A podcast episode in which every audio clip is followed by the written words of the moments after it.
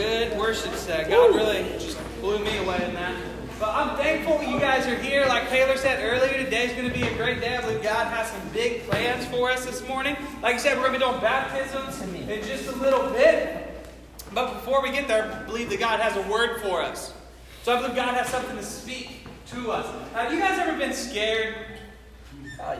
Yeah, yeah, had some fear, right? Like you're like, man, I don't know if I can do this, and or maybe you've been scared of like a movie or whatever the case may be. But this really doesn't have a lot to do with the sermon. But I want to talk to you guys about some fear that I have. So, like, most of you know my parents were drug addicts. I grew up not knowing really them, and they both died of drug overdoses and all that stuff. And so my life has been really fearful.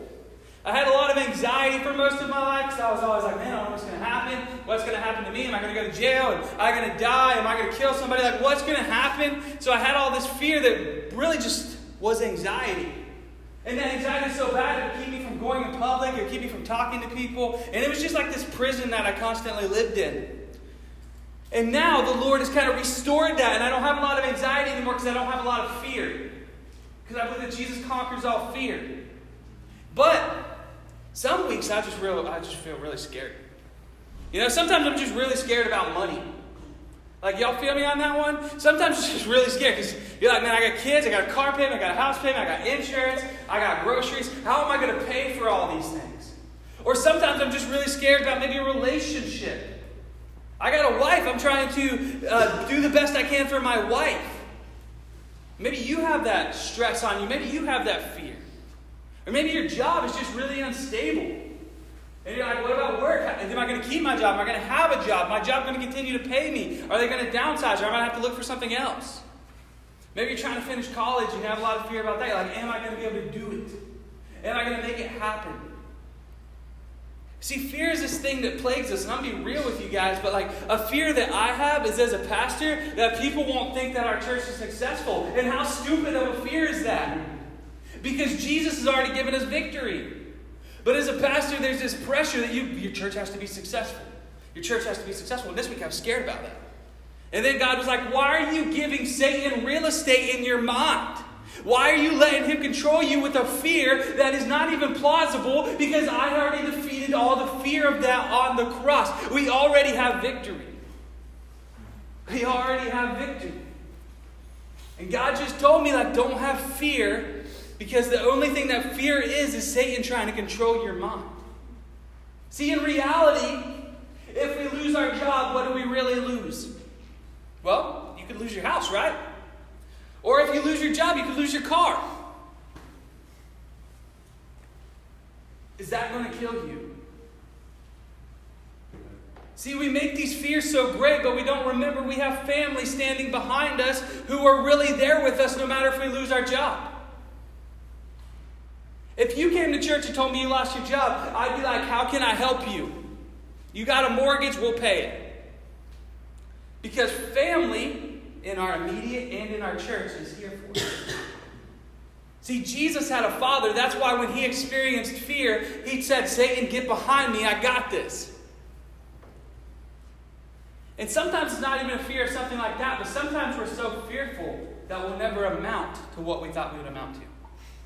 How, much, how many of you, for real, does that weigh on you? Like, you're like, man, I don't know if I'm going to be successful. I don't know if I'm going to live up to what I thought I was going to live up to. When I was six years old, I had this dream, and now I'm 36 years old, and I just don't know. I'm not a firefighting astronaut race car driver. I drive a bread delivery truck. What's up with that? Or maybe it's the fear that God's calling you to something greater than you think that you can handle. Maybe in your mind you know that you are supposed to do something world changing, but you said, uh, God, you know who I am? Like, I, I suck. Like, I'm not that good. You sure, you sure you want to move forward with this and me? Or maybe it's sickness and you're just so scared because you say, Well, I'm sick. What am I supposed to do with this time? Well, here's what you're supposed to do live for the power of Jesus Christ that He's put inside of you. He's already given you victory. What would you do if you knew you couldn't fail? What would you do? One thing you knew you could not fail, there would be no failure. What would you do?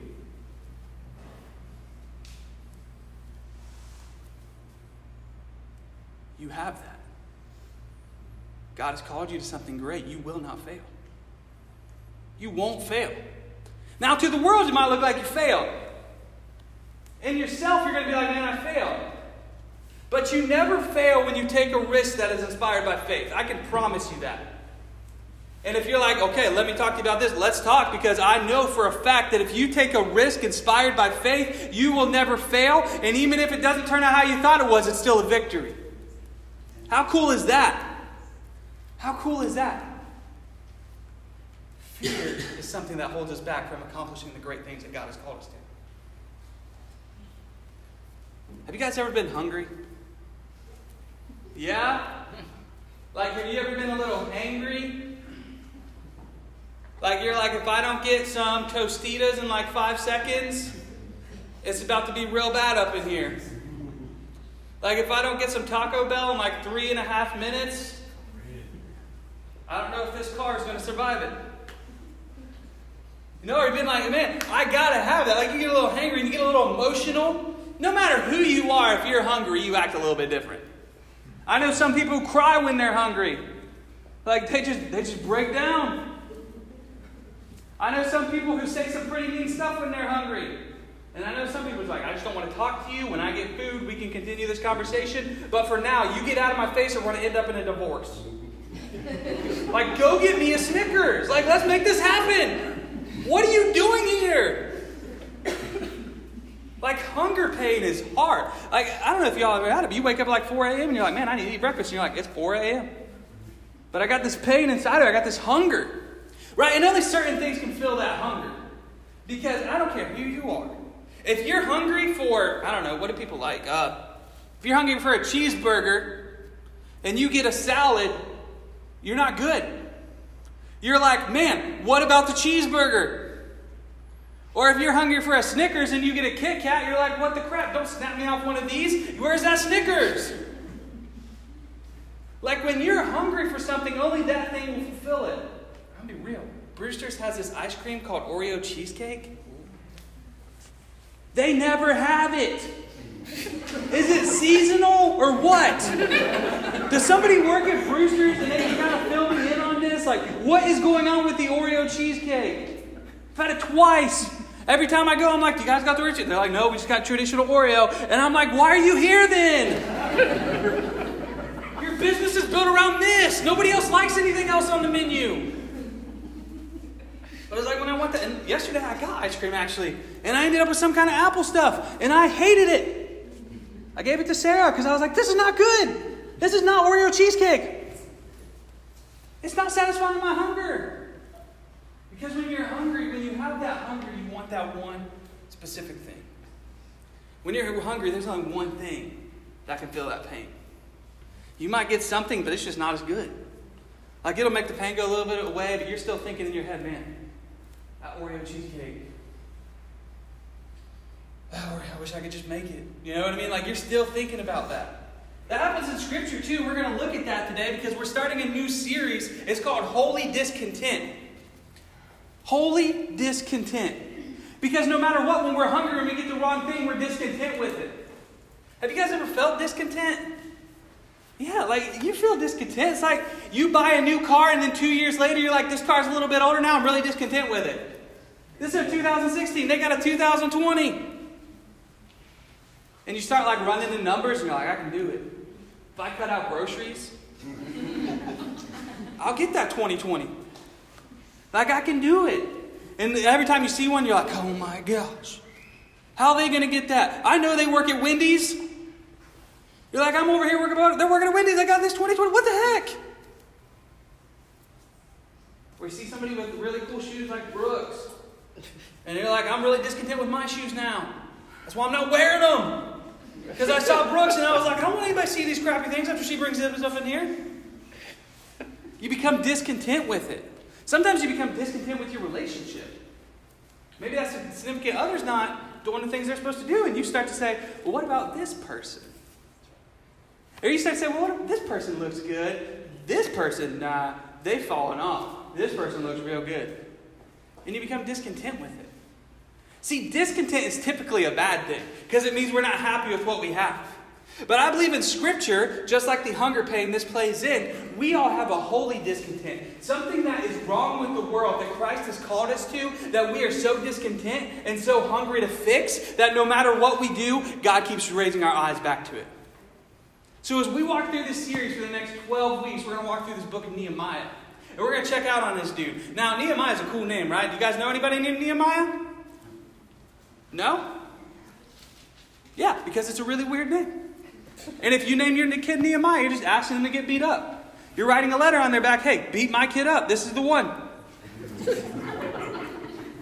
like Nehemiah. We're going to explore Nehemiah. We're going to look at Nehemiah. We're going to learn who Nehemiah is. So before we jump into learning about hunger and holy discontent, let's go, Lord, in prayer. Father God, thank you so much for who you are. Thank you that you are Lord of lords and King of kings. Thank you that you are so good, that you are so powerful. Father God, that your Son was sent for us, Lord.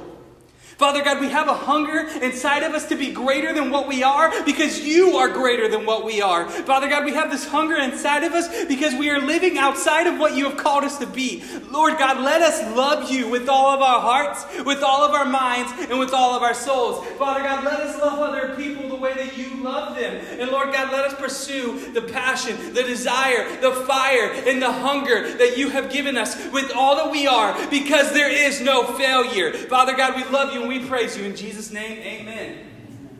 So if you guys will jump in your Bibles, turn them to Nehemiah chapter 1. Now, the numbers are different, but in my Bible it's 401. It's in the Old Testament, it comes right after First Chronicles and Second Chronicles. It's right before something else, I don't know. You guys act like I know the Bible or something. But Nehemiah chapter 1, starting in verse 1. It says, The words of Nehemiah, son of Hachaliah, in the month of Kislev in the 20th year, when I was in the citadel of Susa. Hanani, one of my brothers, came from Judah with some other men. And I questioned them about the Jewish remnant that survived the exile. And also about Jerusalem. They said to me, Those who survived the exile are back in the province, are in great trouble and distress. The wall of Jerusalem is broken down, and its gates have been burned with fire. When I heard these things, I sat down and wept. For some days I mourned and fasted and prayed before the God of heaven. Then I said, O Lord God of heaven, the great and awesome God who keeps his covenant and love with those who love him and obey his commands, let your ear be attentive and your eyes open to hear the prayer your servant is praying. Before you, before you day and night, your servant, the servants, the people of Israel, I confess the sins of the Israelites, including myself, and my father's house have committed against you. We have acted very wickedly towards you. We have not obeyed your commands, decrees, and laws gave to you by your servant Moses. Remember the instruction you gave your servant Moses, saying, If you are unfaithful, I will scatter you among the nations. But if you return to me and obey my commands, then even if you're exiled, people are at the farthest horizon, I will gather them from there and bring them to the place I have chosen as a dwelling place in my name.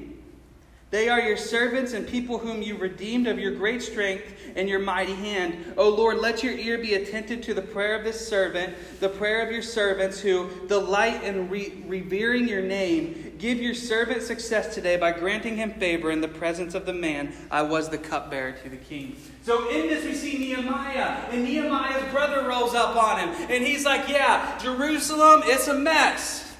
Now, a couple weeks ago, we heard about Jerusalem when Barry preached, and they were rebuilding this temple. Now, they were rebuilding this temple, and Nehemiah happens just after the temple had been rebuilt. It, it wasn't like it used to be, but it had been rebuilt. Ezra had completed a lot of that. And Nehemiah comes, and he hears the temple is completed, but the walls are broken down. Now, walls seem like a pretty cool thing, right? Like, walls protect you. If you're a city and you have really strong walls, especially back then, those will protect you from other armies because they just can't walk right in, right? That's why we have locks on our doors. People just can't bust up in there. See, in the ancient times, the walls were protection of the city, but the walls also showed the power of the God that they served. So Nehemiah hears about these walls being broken down, and you might be like, well, that's not a big deal. But Nehemiah knows the temple is there. Nehemiah knows that there's Israelites there. He knows that they've been in Babylonian captivity for 20 years, Persian captivity for 20 years, Babylonian captivity before that. And Nehemiah hears the walls are broken down, and it says he started to weep. He started to weep because the God of Israel was being mocked and ridiculed because the walls were torn down. And if the walls were torn down, it showed that there was a weak God. So people were saying, Oh, your God's supposed to be good. Why does the city look like crap? Your God's supposed to be so great. Why does he have no protection for the temple where they worship him? And Nehemiah hears about this and he starts to weep. He starts to get hungry for something. He starts to say, There's something that God is calling me to. That's why I'm so emotional. That's why I'm weeping. There's something that I'm supposed to do. Then he starts to pray. He starts to pray to God, and he reminds God of his promises. God, you said if we disobeyed you, you would take us to this place, but if we return to you, you would reconcile us. Isn't that awesome? Let's just stop right there for a second. Isn't that great? Like, even when we disobey God, when we return to Him, He's still there. See what I'm saying? Like, you can run away, you can take the book back and be like, God, we're through. And you run away and be like, I'm to live my own life, I'm to do my own thing, I'm to party, I'm to do whatever I want to do. Good news is when you're done with the tuna, the caviar's still there. Amen. When you're done with the mess, God's still waiting for you. He's not locked the door and be like, well, Tyler, you're done. Click. No, he's like, hey, it's you. Come on, come in. Let's have a feast. Story of the prodigal son, right? He says, man, I want to go out. I want to sleep with prostitutes. I want to have money. I want to eat and I want to drink. He says, Give me my inheritance, let me roll out. And he does. And he goes and lives that life and he ends up sleeping with pigs, eating pig pods. And he says, God, my, the servants of my father eat better than this. I'm going to go back and I'm going to be a servant to my father. And he leaves and he says, Dad, just let me serve you. Like, let me, let me take care of the pigs. Just give me somewhere to stay and something to eat. And God says, Nah. Get him a robe. Get him a calf. Give him a ring. My son is home. How good is that? That we always have the option of returning to the Father. That the Father never locks the door on us, but He's always there for us. See, Nehemiah knows that and he prays that to God. God, bring your people back, Lord. They've had enough trouble, Father. Bring them back to the place where you called them and the place that you gave them. And let's start rebuilding the wall so they have a place to be. So Nehemiah was a cupbearer, it says in Scripture. So that means this dude was the secret service of the king. He literally checked the cup the king drank for to make sure there was no poison in it. If you didn't know, back in those days, like that's how you killed a king, is you poisoned them. So the cupbearer was like the secret service. He was really important. He was supposed to be here. He was essential to what was happening in the kingdom because he was keeping the king alive. That's weird. Nehemiah was a cupbearer, so he lived in a palace. He was all set, right? Like he had a kingdom that he was living up in. His only job was to make sure nobody killed this king. Literally, was like, okay, this cup looks good. We're cool. That was his occupation. That's how he got paid. That's how he made a living. That's the easiest job I've ever heard in my entire life. Yeah, just make sure nobody kills him. Okay, and you get to live in, and I get to live here? Yeah, you get to live in this palace. It's yours. You, you just hang out. He says, okay. So he's a cupbearer, but he's an Israelite. He's brought there through Babylonian captivity, and now Persia has taken over. So he's a slave, but he lives in the palace, so that's pretty cool. He's got a pretty cushy life. Then he hears about Israel and Judah and how the walls have been destroyed. He starts to cry. Does that ever happen to you? You're living your luxurious life and you hear of somebody who doesn't have something. Does it ever break your heart? Or maybe you're watching the news and you hear about um, all the stuff going on with school shootings, or you hear about all the stuff going on in Israel, or you hear about all the stuff going on in other countries, or maybe you just hear about sex trafficking. Does that break your heart? And when it breaks your heart, what do you do with it? Do you say somebody should do something about that? Are you like, man, somebody should do something about that? Or maybe a homeless guy walks up to you and he's like, I ain't got no shoes. And you're like, I'm going to pray for you. Somebody should do something about that. Or you hear about racism and you're like, man, somebody should do something about that. Like, I hate that. That's so bad. And you post it on your Instagram and be like, yeah, racism is bad. Somebody should do something about that. When your heart is broken, what do you do with it? When you hear about the hurt in the world and the brokenness in the world, do you say somebody should do something about that or you do you do something about that? Let me tell you something, and this is maybe new information, but if you post about it on Facebook, it's not going nowhere. If you post about it on Instagram, it ain't changing nobody's heart. You can be like, man, uh, racism is so bad, and it's this, and sex trafficking is awful, and I'm against it, X. Big freaking deal.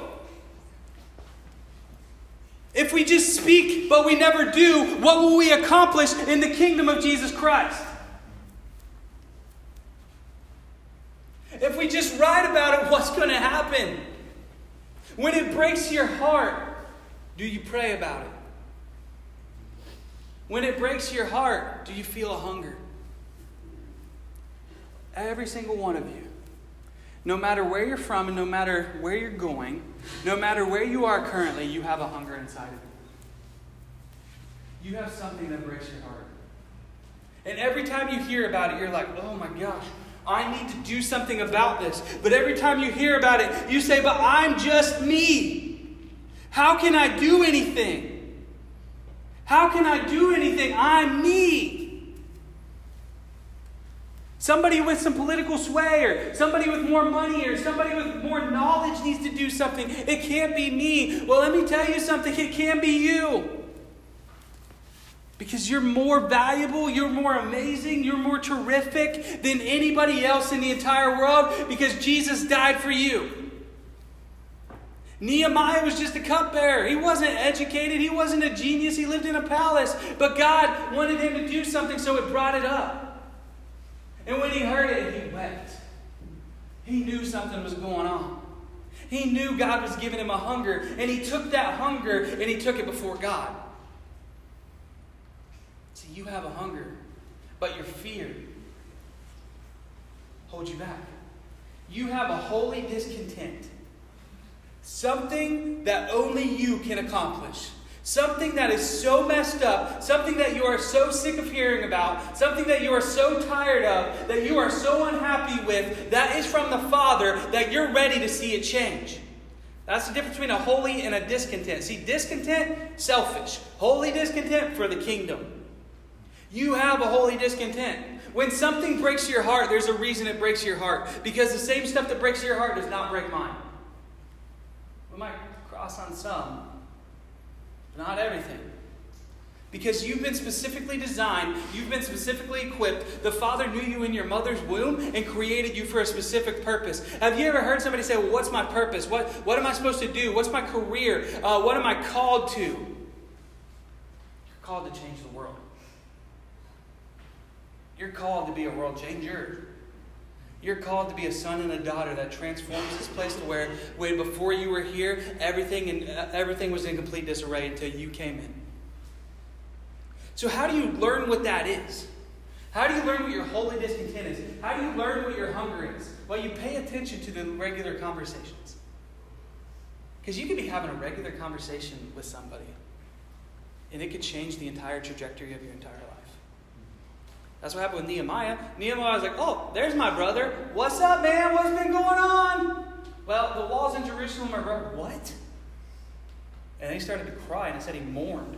Mourned is a word that used when somebody is died. He starts to mourn Jerusalem. But it was just an everyday conversation. What kind of everyday conversations are you having where God is speaking something to you, but you just think it's an everyday conversation? Like maybe you're talking to your friend, Melanie. And Melanie just likes to talk about a lot of stuff that doesn't matter. right? Like she likes to talk about her shampoo. She likes to talk about how she changed her part to the other side, which is what I did when my hair looks all messed up. And uh, she likes to talk about all this stuff you don't care about, or maybe you're just talking to me. And uh, she likes to talk about this, and you're just like, oh yeah, that's awful. Yeah, well, what's happening? Like, what's this snuff from? We got a 38 day snap streak. What's going on up in here? You know what I mean? You're like, Melanie, that's cool. Yeah. You keep on talking. I'm gonna keep looking here. I'm listening. Though. Like, how many of you say that? Like, you keep going. I'm listening. Put your headphones in. I'm listening. How many of us miss out on the blessing of every moment by not valuing the moment? I have two kids. Sometimes Ellie comes up, Ellie's two years old. Sometimes she comes up to me and babbles. I don't know what she's talking about. But she knows if I'm listening or not. Because she'll yell at me if I'm not listening. And it's like sometimes I'm just like, man, I just wish you would be quiet. like, I don't care about the horse and how the piggy rode him. Like, that doesn't matter to me. But then I'm like, man, this is valuable time with my little girl, right? I got to value that moment.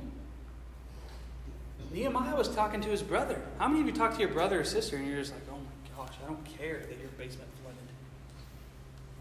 I don't care that you ate a banana for breakfast. Worthless information, Denise. My sister's name is Denise. But it's just like so many times we listen to them and we're just deflecting and we're saying, well, that's great, but we're not actually listening and receiving what they're saying. What if in every moment there's a purpose and there's a value? See, what if we paid attention to the moments?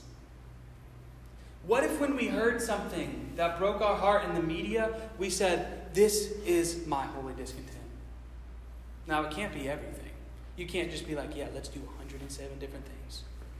Let's change the world 107 different ways. No, but what if you picked one that broke your heart, that you mourned for, that for days it wouldn't leave you? Now, we've all had an encounter like this. We have all had an encounter where it broke our heart and it, where it just messes us up for days. But then we say, oh, somebody will do something about that. Now, what about sex trafficking? 85 is the busiest route in the world for sex trafficking. What if we were just like, I want to do something about that? Maybe you don't have to start a new company who does something about that. Maybe there's already a place in Greenville called Switch, where they're constantly asking people to come in and just talk to the women. Or where they just need people to come in and organize their closets. What if you could change the world by organizing someone's closet? Would you do it? Or would you say, no, this doesn't matter? What if you could change the world by standing in a soup kitchen and looking homeless people in the face and saying, Here's your soup, you're valuable, and you are loved? Would we do it? Or what if you could change the world by going to the Walmart and looking at the cashier and saying, You're amazing? This place is awful, but you're amazing. I know all the stuff that's going on up in here, and I know you had 13 people yell at you today because the milk was three cents more than it normally is. But you're awesome. You're amazing. You're terrific. Or what if there was somebody getting a divorce and you knew it and you went up to them and be like, man, this is the worst, but I still love you. I feel for you. do you want to speak to me about this? Do you want to tell me about this? Instead of saying, oh, it's okay. You're going to do great. There's a million other people out there. No, let's not worry about the million other people. Let's worry about you. What if you could change the world by just having a conversation? As simple as that. Because what breaks your heart is a holy discontent that the Father is preparing you for that will change the world through your movement and action of faith. You might work at a restaurant. You might be a waiter, you might be a waitress. That's awesome. You might be thinking, I can't wait till I get out of here. No, what if you can change the world? What if that is your holy discontent? What if your purpose is to be a waiter or waitress and be the most amazing, loving waiter or waitress that there ever was, even to the jerks who tip you 75 cents because they didn't fill up your cup fast enough? What if you still loved them really, really well? Or what if it was to your boss who's just a, he's a jerk? I was going to say another. No, he's just a jerk. Like every time you go in there, he's just yelling at you. He's just like, you did this wrong, you did that wrong. Or he's micromanaging. He's like, let me show you how to do this. Oh, you don't know what 2 plus 2 is? It's 4, idiot. Like what? What if you just loved him really, really well and that was your holy discontent? Would you be okay with that? See, sometimes we miss out on the big, major way to change the world because they look small to us. We say, well, I can't be a pastor. Well, that's okay. He can do it. I'm just going to do my own thing. Or you say, well, I'm not going to be president of the United States. What change can I really have? Or say, I work in a factory. Or I'm a printer sales or a printer repairman and salesman. What kind of change can I have in this world? You don't have to be the president to change the world. You don't have to be a CEO to change the world. You don't have to be a manager to change the world. You can be a waiter or waitress. You can be a printer salesman. You can work at BMW. You can be a college student. And you can change the world through the power of Jesus Christ. Here's why because Jesus loves you, and that love compels, and that love transforms, and that love is all that you need to make a difference in the world. Because if you can release that love from you, if you can be a cup that is overflowing into the world, you are going to change the world through this simple thing called love. Nehemiah was just building a wall. What difference was it going to have? See, the wall protected the temple, the wall protected where they worshiped Jesus, the wall protected the heart. See, the temple is this amazing piece of us, which is our heart.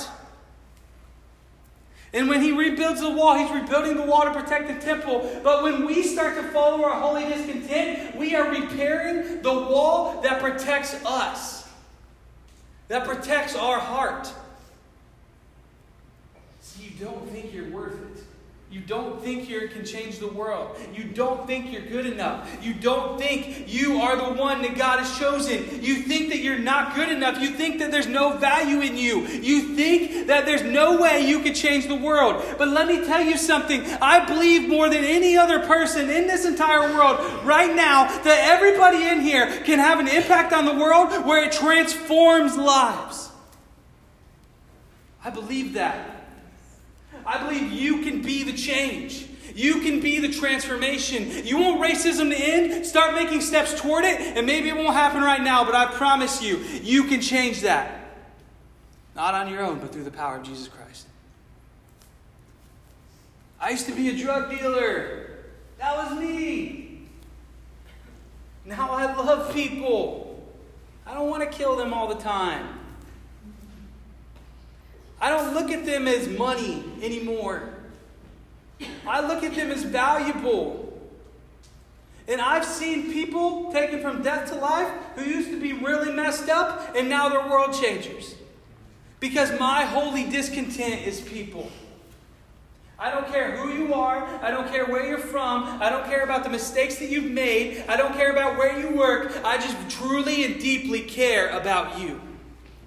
No matter how messed up you are, I'm willing to meet with you. No matter how screwed up you are, I'm willing to tell you about who Jesus is. No matter what kind of financial trouble you're in, I'm willing to sit with you. See, because my holy discontent is to see people receive the value, to see people understand the love that Jesus has for them. And you guys are amazing. When I stand up here, I look at y'all. And I'm like, man, these people are really screwed up. But then I'm like, man, these people are really beautiful. Because Jesus loves them. And I'm the pastor of this church. I wouldn't leave this church for another church in Spartanburg because I have the best view right here. You know what I get to look at every Sunday? Sons and daughters. You know I get to look at every Sunday? People who are screwed up. People who have a lot of problems, people who have marital problems, people who have money problems, people who have car problems, people who have all of these things. And I get to look at you and say, yeah, that's mine. Jesus has given me them to shepherd. Like, how good is that? Oh, you got a CEO? I don't care about him. I'm more interested with these people right here. Oh, you got a doctor? That's really cool. I got someone who's a barista. You, you got this? I got a nanny. Her name's Sierra. She's awesome. Right? Like that's who I got. I got Braden. Braden works third shift. I got him. He's better than Jim. Who cares about Jim? Jim's not mine. Jim's yours. I like Braden more. See, you guys are amazing. God has given you an ability. You might think you're not talented. You may think you're too old. You may think you're too worn out. You may think that you don't have the ability. You may think that you're not valuable. Let me tell you something. You are amazing. You are Nehemiah. Let's take the steps to mourn for the brokenness in the world and to see the transformation of the Holy Spirit within our lives and within the world. Let's change the places that we work at. Let's change the places we go to school. Let's change the places we eat at and the places we live. Let's be the world changers. Your holy discontent is not the same as mine. You have your own separate one. Maybe yours is for immigration. Maybe yours is for uh, giving people medical care. Maybe yours is for women, or maybe yours is for uh, training up men, or maybe yours is for children. That's amazing. Let's be the church and let's have all of our holy discontents so we can hit everywhere area and make every transformation and see Jesus glorified in Spartanburg. What if we did that? Are you guys ready? Are you guys ready to explore what your holy discontent is? Are you ready to explore your purpose and your call? Are you ready to walk into a relationship with Jesus Christ where it's not just, oh, I have to do these things, but man, I get to be with Jesus? Are you ready to see the world transformed? Are you ready to see your workplace look completely different, your college look completely different, your neighborhood look completely different? Are you ready to see trailer parks turned into places where it doesn't look like everybody's just sad, but it looks like, man, I get to live here? Are you ready to walk into a trailer park where the trailers are falling down?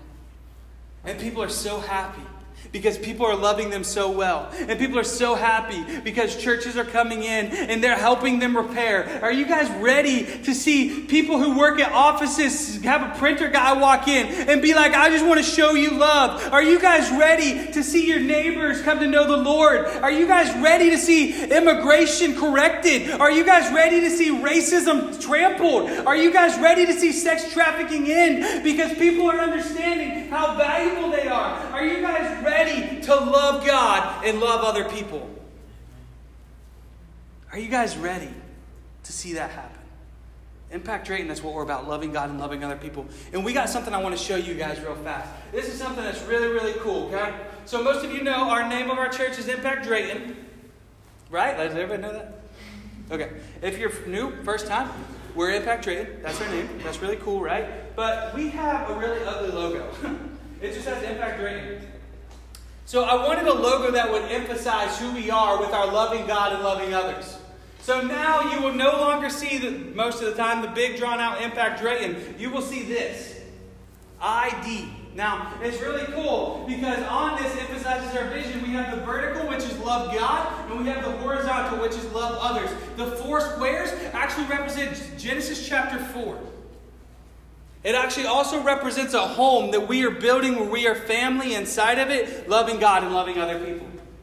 So this is our new logo. We're going to have some t-shirts printed up. You can sign up for one of those next week. We're going to have a sign-up sheet where you can grab a t-shirt. I think they're going to be like 14 bucks. Super cheap. Good quality. I'm making them myself. No, I'm just kidding. I'm going to buy them.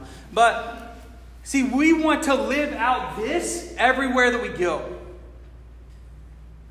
That's why we changed our logo so that people can see love God, love others in everything that we do. Because we believe they're valuable just as I believe you're valuable.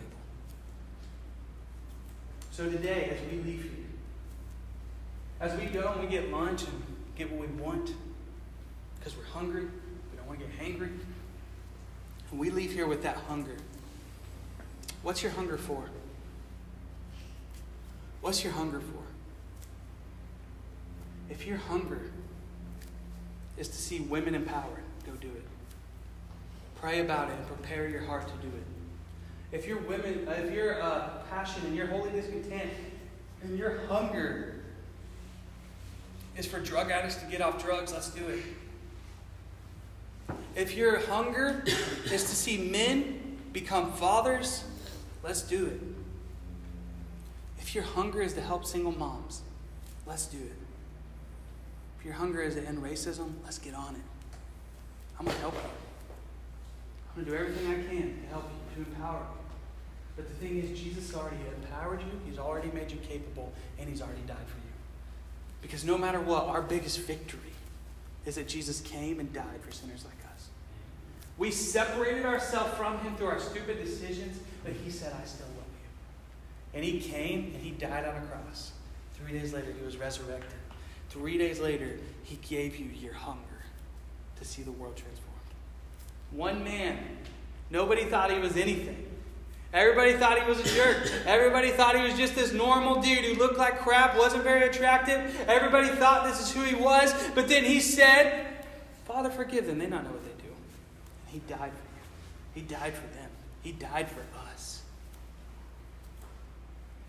You don't need any more motivation than knowing you're loved by the greatest God to ever be, the beginning and the end, the only God, the King of Kings. What more motivation do you need? The world will tell you you're not good enough. The world will tell you you're messed up. The world will tell you your past disqualifies you. But Jesus will tell you, nah, it's just brought you right here to where I'm ready to use you. It's just brought you right here to where you're ready to change the world. Your past is valuable. Every moment you've experienced is valuable. Every moment you're going to experience is valuable. So let's walk embracing the moments, embracing the hunger. And your hunger turns to something. Next week, we're going to learn more about.